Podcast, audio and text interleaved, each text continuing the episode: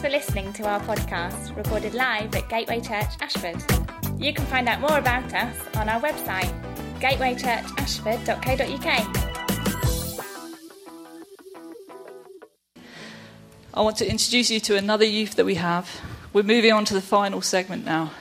Um, Amy Joy is going to come up. She's feeling a bit nervous, so give her lots of smiles. When you stand in front of a group, big, large crowd, we're usually pretty flat-faced, so lots of encouragement, smiles. Um, and she's just going to come and share about what the Word says to us about encouragement as well. So, cool.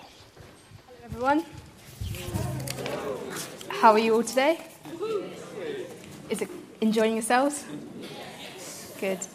Today I'm going to be talking about First Thessalonians five, verse eleven.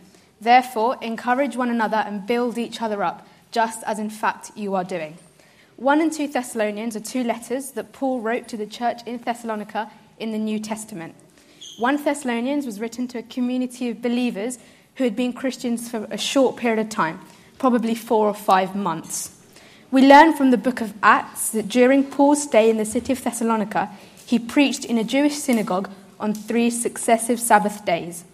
Paul's ministry was successful in Thessalonica, as many Jews and Gentiles converted to Christianity. However, many people were angry with him, especially Jews who were mad that he had Jewish followers.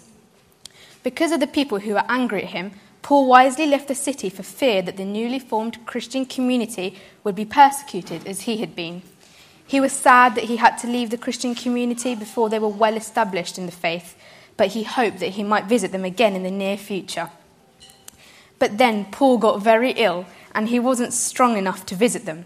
So Paul sent his friend and colleague Timothy to strengthen the group and then report back to Paul on the progress that had been made.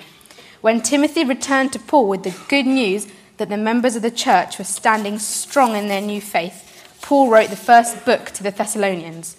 And so, in First Thessalonians chapter five, verse eleven, Paul wrote, "Therefore, encourage one another and build each other up, just as in fact you are doing." So our question is, how can we do that in our lives today? It's easy. Help each other and be kind. If you see someone feeling sad or mad, whether that's at home, school, church, work, or just as you're walking down the street, help them, talk to them, play with them, and pray for them. At least exchange a smile. Encourage each other and support each other when you can, because we're not perfect. We all need help. Then we can all be like the church in Thessalonica. We can be strong, happy, and faithful in Christ. Thanks for listening.